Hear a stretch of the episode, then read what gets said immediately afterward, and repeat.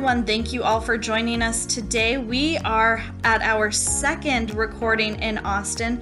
We have our Chamber podcast on the road. Our show is Sharing Your Sweat Equity, a business podcast, and we are super excited to have the newly chosen Speaker Pro Tem for the Texas State House of Representatives, Mr. Joe Moody. Thank you so much for joining us today, and thank you for letting us come and kind of take over your office right now and get everything set up. So, how's everything going so far? It's been it's been great so far. Busy mm-hmm. uh, as it usually is at this point in session. You have a lot of folks um, traveling from all over the state, coming up to the state house, and and getting ready for you know the real policy debates that start up. They'll start in earnest in the next couple of weeks. So, for our listeners that aren't super familiar mm-hmm. with Texas legislature and the way that it works, tell them a little bit about your new role as Speaker Pro Tem. Sure. So, um, yeah, the, the membership, so it's very different than you'd see in, in Washington, D.C., where the caucuses control, the, part, the party caucuses control uh, appointments and the, you know, the, the Speaker of the House is chosen by the majority party and the minority party doesn't have any input on that. And so that, that's not the way that things are done in Austin. So when we had a vacancy uh, in the speaker's office mm-hmm. because our previous speaker, Joe Straus from San Antonio, uh, retired. Right. Uh, there became a, a, a, new race for the Speaker of the House, and uh, you know we all were part of that conversation, whether we be Democrat or Republican, and uh, yeah, I, I chose to support our new Speaker, um, Dennis Bonnen, who's out of Brazoria County, and and so as a part of that conversation, he's now asked me to serve as his uh, kind of second in command, and that's the Speaker Pro Tem. So technically, it, it, it, the Speaker Pro Tem will preside over the chamber if the Speaker is not available to do so. Mm-hmm. And, um, you know, just uh, but more than anything, I think the position is to help the cohesiveness of the chamber as a whole. So there's 150 mm-hmm. of us from across the state, and right. I think the job is uh, the job is to ensure that we get the best outcome possible for all 150 members and, and, and, and make sure that the family gets along as best as we possibly can. So, I believe, if I'm correct, you're the first speaker pro tem from El Paso. Uh, in all the records we've looked through, I can't. Yeah, that, that mm-hmm. seems to be the case. So, can you tell us a little bit about how important it is that you are serving as Speaker Pro Tem, being from El Paso, but also being from the other side of the aisle, being mm-hmm. from the Democratic Party? Well, I think Speaker Bonnen, in the actions he's taken so far since he's been elected Speaker, is to show that this this chamber is going to operate in, in a bipartisan nature. Mm-hmm.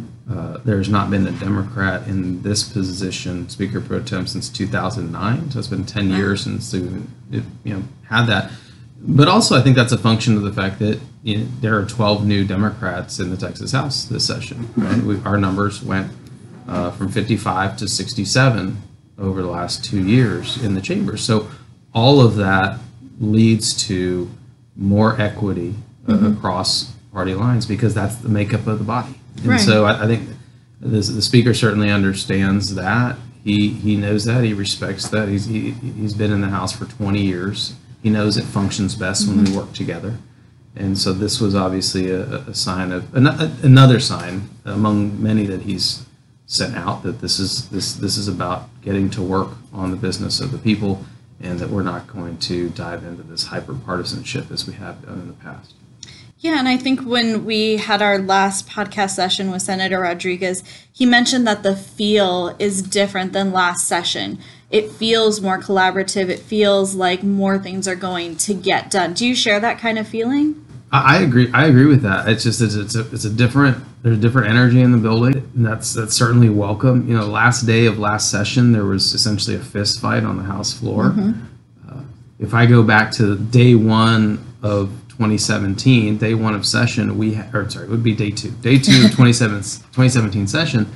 There was a big fight over the bathroom bill nothing like that has happened, and now we're well at, we're well past day two of 2019. so, I mean, if you're just using those kind of guideposts and metrics, the, the the chamber seems to be a lot more collegial. It mm-hmm. seems like the decorum is returned. uh, the respect. Uh, and I think, given the national tone of politics, it is important to lead by example. So, uh, you know, this is not uh, this is not an environment in which we're going to tolerate people being disrespectful of one another. Mm-hmm. If you can debate issues and policy that you believe in wholeheartedly and maybe not on the same page as a colleague, Mm-hmm. but you can do it in a respectful way. And we're we have we it is our responsibility, every single one of us, to raise expectations Mm-hmm. and to conduct ourselves like professionals and and and have the requisite amount of respect for one another. And that's just it should go without saying. It's sad that in this day and age you have to make that point clear. Yeah, and I mean, hopefully, Texas and the way that we work together and cooperate can be a model, um, maybe some good influence on the national stage and, and our um, representatives across the country um, at the federal level. But some of your priorities um, you're going to need bipartisan support on. So let's start off first with the death penalty. You submitted HB 246, which would actually abolish the death penalty here in all, here in Texas. So, with this new renewed sense of bipartisanship, do you think that you're going to see more progress on that than you would in past sessions, or is that something uh, that you're still going to going to struggle getting some support for? I think, and so that bill is authored by Representative Jessica Farrar out of Houston. And so I have I have le- I have added my name to that bill. Uh, it's some, certainly a new position I've taken as I've thought through the complex nature of the death penalty. Uh, do I believe that abolition is something that has wide bipartisan support? Probably not yet, uh, not yet. But I think I, I think that this session, if I step if I can step back and look at look at the death penalty as a whole, I think this session you're going to see bills related to the death penalty elevate maybe not abolition, but mm-hmm. how we handle the death penalty and someone who has an intellectual developmental disability. Right? There, there has been some very high profile cases. In fact, the United States Supreme Court sent back a case from Houston, a death penalty case, in which they said, "Hey, Texas, you're you're you are evaluating mm-hmm. people wrong. You're not doing it correctly. You need to fix this problem." The, the courts here in Texas have told the legislature, "You need to give us some guidance. We need a procedure by which to to evaluate whether someone has an intellectual developmental disability. Because if they do, it is unconstitutional to execute them." and Right. so uh, that is a very real world problem that exists within even if you believe that we should have the death penalty that has to be resolved uh, you know we need to make sure that if there's junk science or new evidence that's available do people have remedies for for those situations so while i think abolition is still a little bit off in the distance i think the conversation is going to grow very quickly uh, i've worked with a group called the conservatives concerned about the death penalty. It's a national group of conservatives that want that are seeking the abolition of the death penalty, and so that it, it is a growing group. I certainly I think that you know Texas is probably not going to be quick to to abolish, but I do think the conversation. What I think will happen this session is we will we will see a broader conversation about issues with the death penalty that I hope will lead people to the conclusion that with all these problems, all these issues, why are, why do we still have it? When, we, when, when we have life without possibility of parole, we have a punishment that keeps someone separated from society for the rest of their natural lives. Mm-hmm. more on the criminal justice aspect of things. You chaired the criminal justice um, committee before. So, what are some of those criminal justice bills that you are looking for? Specifically, because at a federal level, I know that we are looking at more programs to take previously incarcerated individuals or those who are currently incarcerated and give them better job skills, even training to open up their own businesses. So, what is Texas doing on that level? How can we improve criminal justice? So we have been, you know, we, we certainly have been taking a different tack in the last six to 10 years. This is an area where we have seen incredible bipartisan support. We know that we want to hold people accountable if they've done something wrong, and that's and that's fine, and we all agree on that. If you're going to put them on that path, and then you want them to improve their lives, if you want them to, you kind of get on the right Right. track, the biggest barrier those individuals face is employment opportunity. One of the main reasons people recidivate, or you know, or why recidivism rates are high, is because we have created barriers to employment, barriers to entry into the workplace for folks that have a criminal record. Um, certainly, there's information that employers need, and I think we need to make sure we balance those things. But if we're trying to get someone back on the right track, and then we cut off every avenue, like, like they can't get this license, they can't get that license, they can't get, that, and it becomes a life sentence for something they've served their time for, they've done their time or probation or what have Right.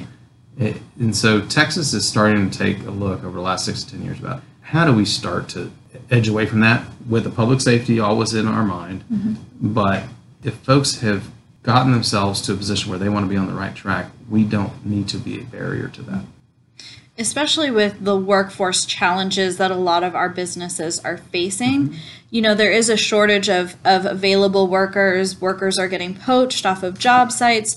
So if they do have that other avenue, that would be great to remove those barriers that they would have to hiring people who had been formerly incarcerated. Oh, sure. And I mean, I've talked to business owners about it. I mean, there's a reason why you've got the Texas Association of Business uh-huh. involved in criminal justice mm-hmm. reform. I mean, it probably, I mean, you know, you and I kind of get why that makes sense, but for everyone else, so why do business people, why would they care about it? Right. Well, because we're over criminalizing a lot of young people right mm-hmm. now.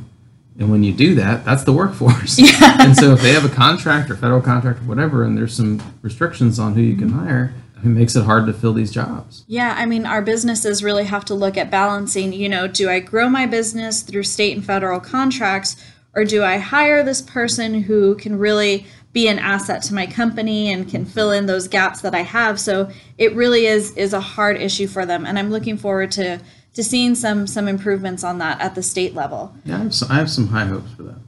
So, the other thing that we wanted to talk to you about, which I'm sure everybody is asking you about, is of course marijuana legislation. so. HB 63, which would mm-hmm. decriminalize marijuana, what would HB 63 do for that? And this actually dovetails very nicely with what we were just talking about. Mm-hmm. 70,000 arrests a year in Texas, mostly young people, mostly people of color, uh, for low grade possession of marijuana. You know, these are these these types of crimes, these types of crimes, and the, if you go through the court system, you've got a criminal history for life, losing your driver's license, you've got barrier to employment, harder to get into an apartment or what have you. Can you can lose school loans uh, just for being in possession of under two ounces, which is a class B mis- uh, class B misdemeanor. So everything that you want a young person to be doing, which is education, making sure they can get around in their car, uh, having a place to live, getting on their feet, getting a job, all those things are derailed by a non-violent, low-level offense. And so what HB 63 does is creates a civil sanction. Uh, it says we're not going to treat un- possession under an ounce as a crime anymore. Uh, still, it would still be illegal. We are just not putting you in the criminal justice system. We will put you in the civil justice system. Uh, and there's a fine, uh, or if you can't pay a fine, there's other remedies available in the bill. We're not going to give you a criminal history record. We're not going to suspend your driver's license. We're not going to do. We're not going to create all those collateral consequences for you. Also, so that's the benefit to the person, the offender. How about Right. the benefit to the taxpayer? I mean, you're talking about an enormous amount of costs related to law enforcement, jailing, prosecution that is just off the table now. Now, prosecutors across the state are doing this uh, within their own discretion. In Harris County, Nueces County is another example. I think Bexar County, and uh, that's San Antonio. They think they just did something. Uh, El Paso does have a what's called a first chance program now. It's a, it's a little bit more, it's a little narrower than I think other counties have. Definitely room to improve there, but uh, we have, we're doing something within the prosecutorial discretion to to track people out of the criminal justice system pre kind of pre arrest diversion, and then uh, handling things that way. What are the chances of this getting passed? What are you seeing in terms of working together to to move this this legislation forward? And what are the chances that the governor actually signs it? Because of course you can get it Still through the House, get it. Senate, and then you got to still get it through the governor. Yeah, and you know you have to take your cues on that stuff because this is, these are all the. I mean, you stated it perfectly. All these processes have to take place to get into law. Uh, this is a bill that's been voted out of House committee in a bipartisan fashion for two sessions. Last session, it was placed uh, placed on what we call the calendar, which is our schedule of bills to debate. It was placed on a calendar for debate on the House floor.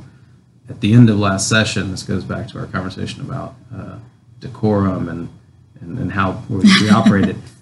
It got snagged up with I don't know how many other hundred bills in a late session meltdown, mm-hmm. in which just bill I, I don't know how many bills just died as they waited there on the calendar. So it was one of those. Mm-hmm. So we we were trying to get it on the floor to debate last session. I, I feel pretty confident that we can get it on the floor for debate this session. Uh, the Senate is, you know, the Senate is going to take their look at it. Mm-hmm. The governor, in his uh, in his debate during the campaign season, did address this issue of locking up low-level offenders. Now, he said essentially his policy position was, I don't want to lock up low-level offenders. I don't want county jail space used for that. I don't want law enforcement resources used for that. And so he certainly he certainly um, indicated that there is room to work there. Now, his solution that he stated at, at the debate was creating a Class C criminal offense. Ultimately, that that probably wouldn't get to the outcome that he stated he wanted, mm-hmm. which is less people locked up. I think he probably would still be like because you can lock people up for a Class Right. C as well. Maybe fewer of them, but not as you know. It's still going to. I still don't think it gets to where he, his stated goal was. Also, I think the the positive thing we've seen in the last couple of years, the Texas Republican Party added a plank to their platform that is essentially House Bill 63. Mm-hmm. So this pos- the official position of the state Republican Party is this is a good thing to do, and so there's a lot of agreement on this. Uh, but I've also been uh, been in the legislature for a few sessions. I know that people can agree on something and it's still not passed. So uh, I have I have I have a lot of confidence in where we're at with that, and I hope this is a session we get it to the governor's desk. Well, we'll keep monitoring that, and um, I'm sure everybody's going to be, the rest of the country is going to be watching that to see what happens as well. Yeah, Texas has an opportunity to really step into that debate in a big way. Also, on the medical, I mean, the medical cannabis mm-hmm. industry is one that is growing quickly across the globe. And Texas, if we choose to, could be a game changer globally in the medical mm-hmm. cannabis industry. What are some of your other legislative priorities for this session? I'm sure that you're busy with your new role as Speaker Pro Tem, but what are some other things that you really want to accomplish by the end of this session? So when it comes to El Paso, there are a, there are a handful of things that all of us are making sure that we are mindful of, and that is the dental school Right. at Texas Tech. Uh, that is a priority for us. It is getting the pharmacy school at UTEP back to the funding level that it should it should be. It, it had it had a had the requisite amount of funds in 2015 and 2017 when we saw a downturn. They scaled it back, and it really did some harm to the program. And so we need to get UTEP's pharmacy program back to where it needs to be. The other one that got you know, unfortunately, you know, with the tramway shutting down, Right. uh, in in late you know late last year really put us behind the eight ball because the budgets were already being written and money was already getting kind of you know the money issues were getting hammered out Right. and we we didn't get we didn't get the notice on that until very late that it needed to be completely replaced. And so the timing of it couldn't have been worse for the legislative session. But i think that all of us are pushing our our shoulder behind that as hard as we can. And uh, my hope is that we walk away with some significant revenue from the state, uh, maybe in a partnership with our, our local nonprofit and also, um, you know, I think, city partners to to get to, to not lose the opportunity to bring the tram back online and actually get an opportunity to reimagine what it can be. It can it can be bigger and better than it's ever been. And so while while it certainly was not great news that it was shutting down, uh, it gave us the opportunity to maybe maybe do it even better this time around. But I, it, that one's a it's a tough lift because it's such short notice that we had to get that rolling. But we are all working on that. So those are those are three those are three major things that all of us in El Paso are going to continue to talk about all session. Um, you know, for, for, for me, most of my issues fall in the criminal justice arena, and we've, you know we've certainly touched on on those. But uh, uh, you know, always looking for opportunities to advance economic development in our region. Uh, make sure that we're doing the best for our small business owners. You know, they're the lifeblood of the community in El Paso, and and so those are the those are the things that we'll continue to to monitor and make sure that our voice is heard in those debates and those conversations. Yeah, and I know a lot of our contractors are going to be really closely looking for that dental school because not only do they have the opportunity to build that dental school and to be subcontractors on that really big project, but also as a chamber, we're looking at bringing, you know, the dentist school and having people come into El Paso, stay, open up their own practices, become members of the chamber. And so it's something that we're really excited about and we're thrilled to see the dental school moving forward. There's also been some talk about maybe possibly getting a law school in El Paso. What kind of time frame would we be looking at for that? And, and that's been the conversation of law school in El Paso has been around for probably as long as I've I've been in the legislature. I remember there was a conversation about it in 2009. And I think we just, you know, we just need to continue to make sure that that's part of the broader conversation that we're having about education in our state as a whole. So, certainly is an opportunity for us thinking through, you know, our institutional partners and how to make that happen. Probably the biggest thing that we need to, to work through with it. I think there's a, there's a group back home that has been actively working on this issue and gathering information from you know, from the subject matter experts out in the field in El Paso and all the stakeholders. So it's one of those things that I think you you you want to make sure that we're always part of any conversation because mm-hmm. uh, those can move quickly if, if, you feel the need if there is a, if there's a need to grow that and I grow the law school uh, community uh, there will be a lot of people chomping at the bit and so mm-hmm. we just need to if there is an opportunity we need to be ready to take advantage of it I, I don't know that it's right for I don't know that it's ripe right now, mm-hmm. but it doesn't mean it's not going to be soon. In the future. Mm-hmm. So you are now the most senior member of the House of Representatives from El Paso. So we say senior, maybe we should go with a seasoned seasoned rep. no, no, I feel old. so how how do you um, take on that role? Is it something that you kind of have to coordinate with the other reps and and what does it mean to be really the most senior member for you from El Paso? I mean, I do make I make them all genuflect when they could. No. Do they have a title that they address you by? uh, you know, it's really funny. This is such a great group of folks that we have, in, in the, and I'm not trying to say it wasn't the case in the past, but you know, Cesar Blanco, Mary Gonzalez, Lina Ortega, and now Art Fierro, like we're all friends outside of the building. So we work together, and that's great, and we have a great working relationship. And and if we don't see eye to eye on something, we're able to hammer it out.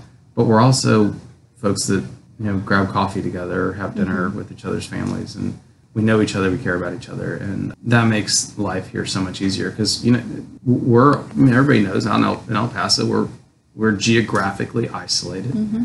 There are a lot of people that, and I mean, I don't want to go too far into it. I mean, there are people that demonize our community you know, don't really understand what we're all about.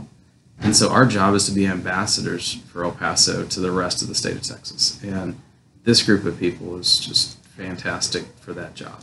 And we, you know, we're putting our best foot forward here in Austin every single day. And the fact that I'm this, this is the most senior. It's just funny. I came in here when I was 27 years old, and uh, certainly was very much a kid. And to turn around and now be the senior member is certainly has made me very reflective on on the journey that I've been on. I appreciate the opportunity. It's not lost on me that this is not something that, that should be taken for, for granted. It's a great opportunity to represent my community. It's what I've always wanted to do, and now I've come to the place where I think I can do it better than I've ever done it before. So I'm just, you know, I'm thankful that thankful and grateful for the opportunity to do it. That people have put that trust in me. Well, I think that I can speak for our chamber members that it's great to see our delegation working together so closely and getting along and really moving the El Paso causes forward. And we're very proud that you are Speaker Pro Tem, and we were bragging about it to all of our our state uh, associations and everything. But I do want to thank you for taking some time out of your very busy schedule to talk with us, to share with us, and we'll have to check back in with you again at the end of session. We'll give you a maybe a week or so to to unwind, and then we'll check back in with you. Yeah, absolutely. No, and see, well, you, you can grade our paper at that point. See how we did. what we'll do is we'll p- play back the podcast and say, so did changed? we get it done? Did, we get it done? Thank yeah. you so much, Representative Moody, and Thank we will you. be speaking again with you soon, hopefully. Sounds good. I appreciate the, the invitation to join you. All right, everybody, thank you for listening. And our next Texas legislator that we will have on the show will be Representative Blanco, so make sure to tune in for that. Thank you.